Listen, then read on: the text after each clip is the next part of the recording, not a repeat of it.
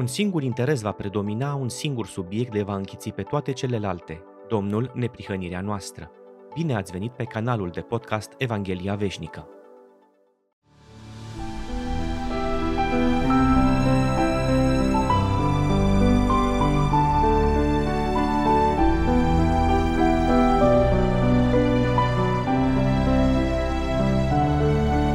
Ați auzit care era purtarea mea de altă dată în iudaism, cum prigoneam peste măsură Biserica lui Dumnezeu și căutam să o nimicesc, și cum înaintasem în iudaism mai mult decât mulți din neamul meu de o vârstă cu mine, căci eram mult mai zelos pentru tradițiile strămoșești.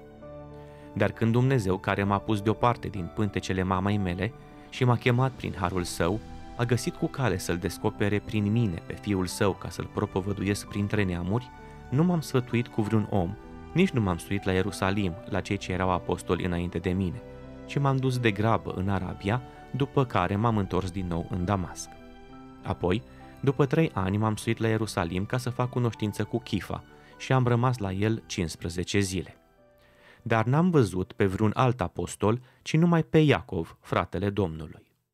Înaintea lui Dumnezeu vă spun, nu mint în ceea ce vă scriu. După aceea, m-am dus în ținuturile Siriei și Ciliciei și eram necunoscut la față bisericilor din Iudeea care sunt în Hristos. Ele doar auzeau spunându-se, cel care ne prigonea odinioară, acum propovăduiește credința pe care cândva căuta să o nimicească și îl slăveau pe Dumnezeu pentru mine. Studiul pe care îl facem acum se va concentra asupra versetelor 13 la 24. De la versetul 12 al capitolului 1 până la mijlocul celui de-al doilea, este rezumată istoria vieții lui Pavel cu scopul de a arăta că declarațiile precedente sunt adevărate. Și anume că el era într-adevăr un apostol trimis de Dumnezeu și nu de oameni. Și că Evanghelia predicată de el era de origine divină, nu omenească. Ați auzit care era purtarea mea de altă dată în iudaism, cum prigoneam peste măsură Biserica lui Dumnezeu și căutam să o nimicesc, și cum înaintasem în iudaism mai mult decât mulți din neamul meu de o vârstă cu mine, căci eram mult mai zelos pentru tradițiile strămoșești. Pavel argumentează aici, reamintindu-le galatenilor ceea ce ei deja știau, fie de la el, fie de la cei care l-au însoțit în predicarea Evangheliei, fie de la alții sau chiar toate la un loc. Ei știau că Pavel a fost un prigonitor al bisericii și cum biserica pe care el o prigonia a emers datorită predicării Evangheliei de către Domnul Hristos, ceea ce Pavel prigonia era chiar Evanghelia, pentru că el era împotriva fraților lui iudei din cauza credinței lor. Deci, Pavel prigonia Evanghelia, credința, crucea și astfel, evident, pe Hristos. Fapt pe care l-a prezentat cu claritate înaintea împăratului Agripa când i-a spus Și eu credeam că trebuie să fac multe împotriva numelui lui Isus din Nazaret, ceea ce am și făcut în Ierusalim. După ce am primit autoritate de la preoții de seamă, i-am aruncat în temniță pe mulți sfinți, iar când erau osândiți la moarte, îmi dădeam votul împotriva lor. I-am pedepsit adesea în toate sinagogile și mă străduiam să-i fac să hulească. În furia mea nebună împotriva lor, îi prigoneam până și în cetățile din afară. În discursul acesta, Pavel spune, de fapt, că acționând cu zel împotriva sfinților, a acționat împotriva lui Hristos, împotriva credinței, crucii și Evangheliei. La o primă vedere, cineva poate concluziona că Pavel persecuta alți oameni. Însă persecuția lui era îndreptată împotriva adevărului care eliberează oamenii, împotriva lui Hristos, a Evangheliei, a crucii.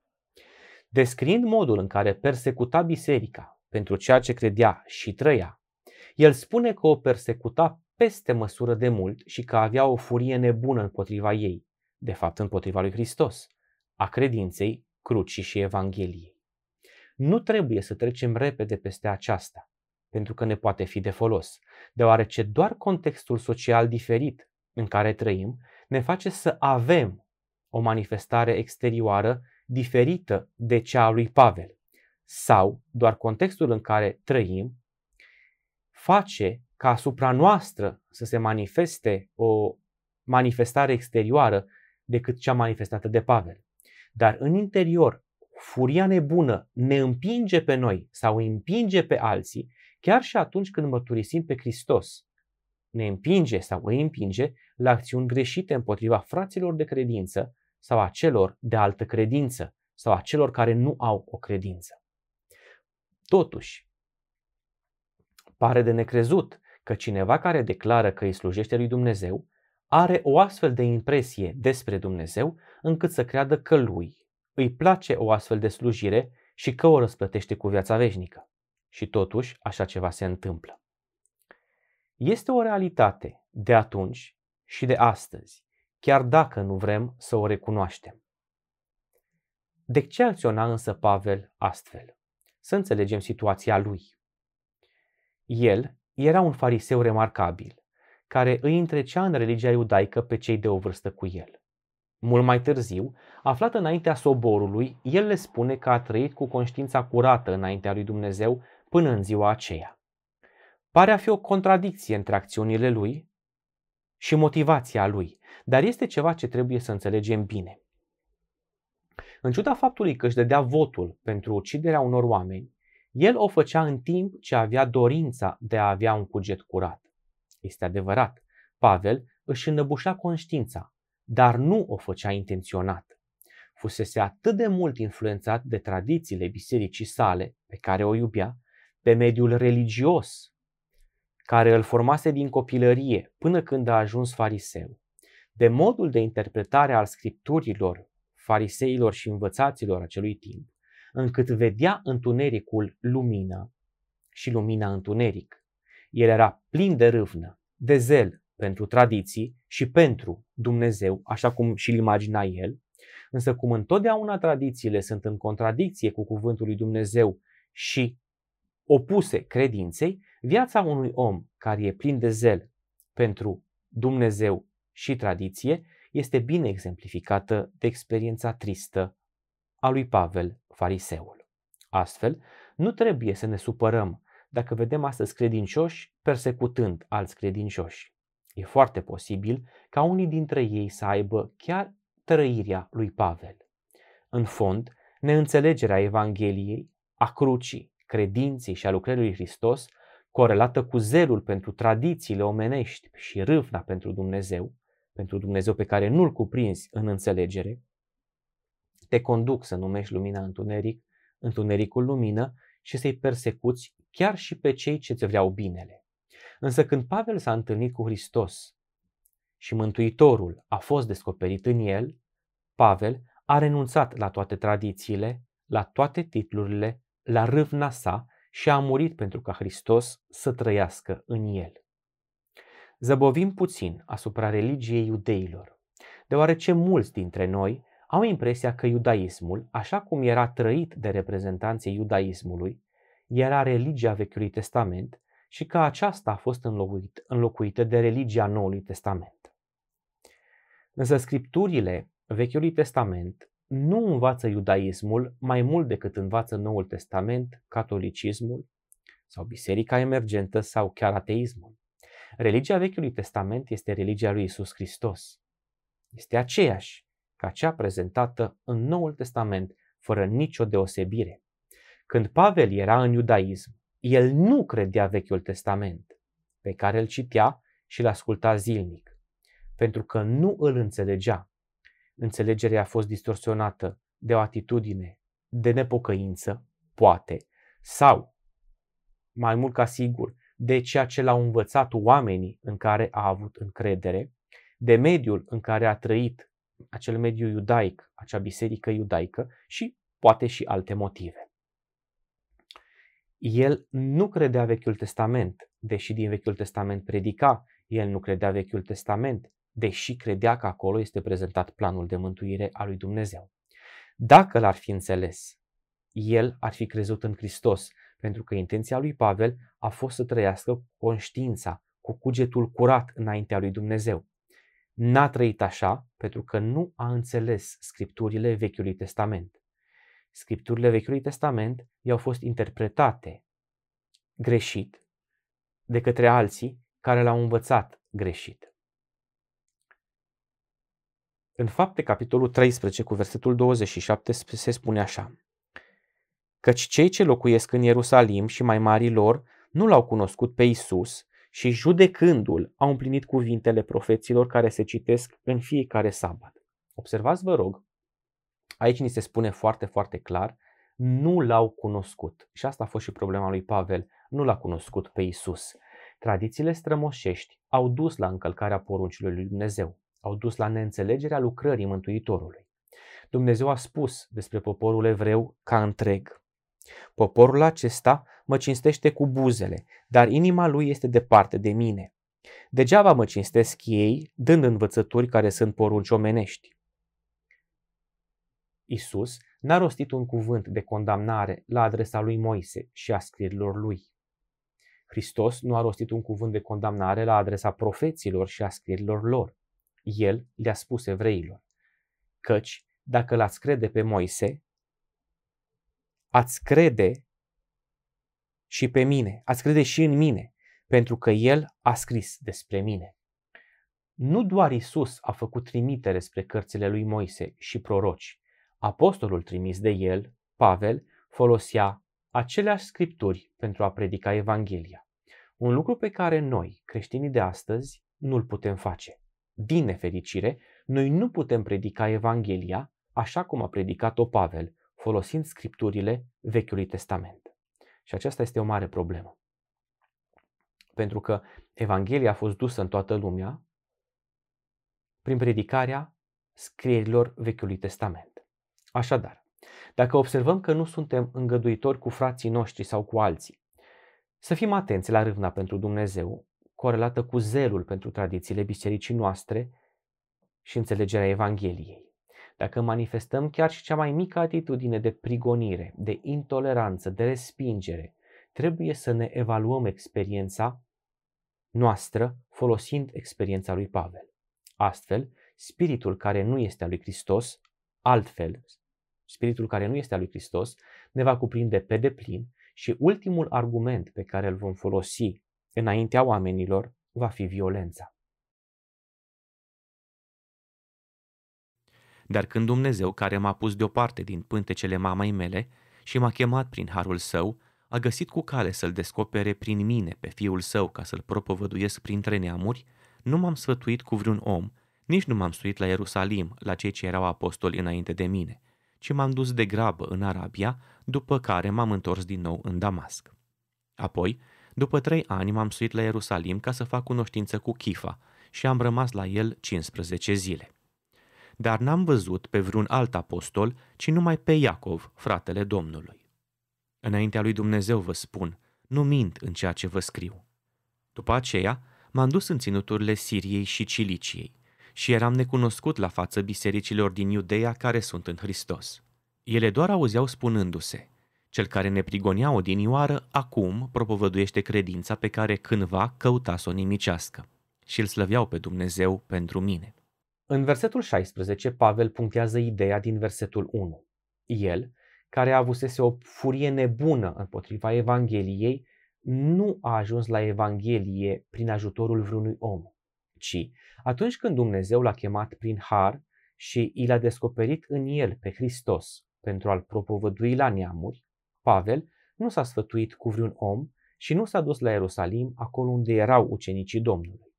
Pavel a înțeles că Dumnezeu le-a pus deoparte din pântecele mamei sale pentru a predica Evanghelia, lucru pe care îl afirmă în Romani. Pavel, rob al lui Hristos Isus, chemat să fie apostol, pus deoparte pentru Evanghelia lui Dumnezeu.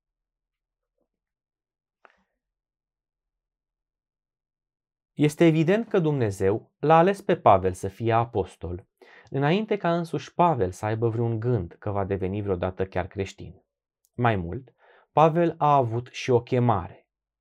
El îmi este un vas ales să ducă numele meu înaintea neamurilor. Nu doar Pavel a fost ales și nu doar el a primit o lucrare. Toți oamenii sunt aleși, chemați și primesc o lucrare pentru Domnul, dar nu toți acceptă. Lucrul acesta este bun și bine primit înaintea lui Dumnezeu, Mântuitorul nostru, care vrea ca toți oamenii să fie mântuiți și să vină la cunoștința de plină a adevărului. căci harul lui Dumnezeu care aduce mântuire pentru toți oamenii a fost arătat. Fiindcă Dumnezeu i-a închis pe toți în neascultare ca să se îndure de toți. Iar eu, după ce voi fi înălțat de pe pământ, îi voi atrage la mine pe toți. Pavel a fost atras, atras de Hristos și a acceptat lucrarea lui în el și cu el. Aceasta l-a ajutat să se rupă de toată viața sa religioasă de mai dinainte și să ajungă la adevărul care să ajungă la adevărul că el are totul de plin în Hristos și că nu mai are nevoie de nimic. Totul e complet în Hristos. Nu toți putem fi un Pavel și nici nu trebuie să fim, dar gândul că fiecare, în conformitate cu abilitatea pe care Dumnezeu i-a dat-o, este ales și chemat de Dumnezeu pentru a-i fi martor, va da viață, va da sens vieților noastre și va face să percepem altfel trăirea noastră pe acest pământ. Numai de a accepta această chemare și acest plan al lui Dumnezeu. Altfel, dacă nu acceptăm chemarea și planul lui Dumnezeu, viețile noastre nu vor avea alt sens decât cel pe care l-a avut și sensul vieții lui Pavel înainte ca Dumnezeu să-L descopere pe Hristos în el. Ne vom lupta pentru dogmatică, ne vom lupta pentru învățături omenești, ne vom lupta pentru puterea cărnii, ne vom lupta pentru inteligența omenească, ne vom lupta pentru ceea ce facem noi din bisericile în care locuim, din biserica noastră. Cunoașterea acestui adevăr va transforma viața noastră, conducându-ne să căutăm să cunoaștem voia lui Dumnezeu pentru noi și să ne supunem cu totul lui, ca să ne poată folosi să facem lucrarea pe care ne-a desemnat-o. În același timp, vom fi mai atenți față de alții și nu-i vom disprețui. Ce trăire minunată putem avea când vedem oameni mergând în aceeași direcție cu Isus. Ce gând poate fi acela că fiecăruia dintre ei, dintre cei pe care îi vedem mergând cu Isus, Dumnezeu i-a încredințat, i-a dat spre îndeplinire o lucrare deosebită. Ei toți sunt slujitori ai Dumnezeului prea înalt. Fiecare având o însărcinare specială care conlucrează cu însărcinările și lucrările altor slujitori ai lui Dumnezeu. Chiar și acelora care se opun acum luminii, Dumnezeu le-a dat o chemare și o lucrare, asemenea lui Pavel. Unii dintre ei, asemenea lui, vor accepta planul lui Dumnezeu. De aceea, purtarea noastră față de omul care se opune luminii trebuie să arate că noi am acceptat chemarea Domnului. Trebuie să fim deosebit de atenți pentru a nu împiedica pe nimeni în vreun fel să-și îndeplinească lucrarea hotărâtă lui de către cer. Și într-adevăr, cei ce sunt al lui Hristos nu vor face asta, dar cei zeloși în mod neînțelept vor face tot ce le stă în putință ca să oprească lucrarea Evangheliei, oprindu-i pe alții care nu merg împreună cu ei. Un alt aspect pe care trebuie să-l ține minte este că Dumnezeu este acela care încredințează fiecărui om lucrarea lui. Fiecare trebuie să-și primească ordinele de la Dumnezeu, nu de la oameni. În consecință, trebuie să ne păzim să dictăm oamenilor în ceea ce privește datoria lor și în același timp trebuie să avem grijă ca nimeni să nu ne dicteze direcția și lucrarea noastră spirituală. Domnul le-o poate face lor clar, tot așa cum ne-o face și nouă. Dacă ei nu-l vor auzi pe el, nu este prea probabil că ne vor auzi pe noi, chiar dacă am fi capabili să-i îndreptăm în direcția cea bună. Ieremia spune, nu stă în puterea omului când umblă să-și îndrepte pașii spre țintă, cu atât mai puțin să îndrepte pașii altui om. Revenim la ideea din versetele 1 și 16 ca să avem imaginea de ansamblu a evenimentelor de după convertirea lui Pavel. Pe drumul spre Damasc, apostolul s-a întâlnit cu Isus. A avut o scurtă conversație cu el și l-a acceptat ca mântuitorul promis în scriptură, scriptură pe care el, fariseul, o îndrăgea. Merită să rămânem un pic atenți la evenimentul de pe drumul spre Damasc. În timp ce lumina cerească îi înconjura pe toți, Pavel a auzit un glas care i-a vorbit în limba lui, limba evreiască. Era glasul cuvântului care s-a făcut carne și pe care Pavel îl persecuta în persoana sfinților lui. Persoana divină i s-a prezentat. Eu sunt Isus, pe care îl prigonești. Saul a înțeles cuvintele ce fusese rostite. A înțeles că el persecuta pe cel pentru care avea zel, pe cel de la care aștepta mântuirea. O, ce moment teribil și prețios în același timp. În ființa strălucitoare care stătea înaintea lui, el a văzut pe cel răstignit. Asupra sufletului acestui fariseu înspăimântat, imaginea feței Mântuitorului s-a întipărit pentru totdeauna. Cuvintele rostite i-au răscolit inima cu o putere înspăimântătoare. În cămările întunecate ale minții sale s-a revărsat un potop de lumină, dezvăluind neștiința și greșeala vieții sale de mai înainte, precum și nevoia pe care o avea acum de iluminarea Duhului Sfânt. Saul a văzut acum că, prigonind pe urmașii lui Isus, el săvârșea de fapt lucrarea satanei. El a văzut că convingerile sale despre dreptate și despre obligațiile sale se întemeiau în mare măsură pe încrederea pe care o acordase preoților și mai marilor. El îi crezuse atunci când ei i-au spus că povestea învierii nu era decât o născocire iscusită a ucenicilor. Acum, când Isus însuși îi se descoperise, Saul era convins de adevărurile susținute de ucenici. În acel ceas de iluminare cerească, mintea lui Saul a fost la lucru cu o imitoare rapiditate. Scrierile profetice ale scripturilor au fost deschise înțelegerii sale. El a văzut că lepădarea lui Isus de către iudei, răstignirea, învieria și înălțarea sa fuseseră profetizate de către profeți și dovedeau că el este Mesia, cel făgăduit. Predica lui Ștefan, la care fusese martor, rostită în timpul martirajului, a revenit cu putere în mintea lui. Și fariseul a înțeles că martirul văzuse într-adevăr slava lui Dumnezeu atunci când a zis Iată, văd cerurile deschise și pe fiul omului stând în picioare la dreapta lui Dumnezeu. Preoții declaraseră aceste cuvinte ca fiind o hulă la adresa lui Dumnezeu. Însă acum Saul știa că ele erau adevărate. Isus îi se descoperise și Dumnezeu a continuat să îl descopere și mai departe.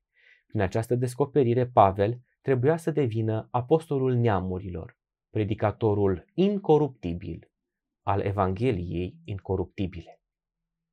După acest moment, el nu s-a sfătuit cu carnea și sângele, a mers la Damasc, unde a fost vindecat de orbirea lui, a stat acolo un timp scurt, apoi a plecat în Arabia, ulterior revenind la Damasc. Abia după trei ani s-a suit la Ierusalim, unde a stat 14 zile și s-a întâlnit dintre apostoli doar cu Petru și Iacov. El nu a primit Evanghelia de la om.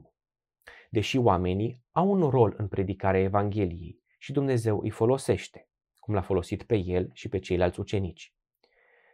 Deși oamenii au un rol în predicarea Evangheliei, totuși orice persoană trebuie să descopere Evanghelia prin revelația lui Hristos în el.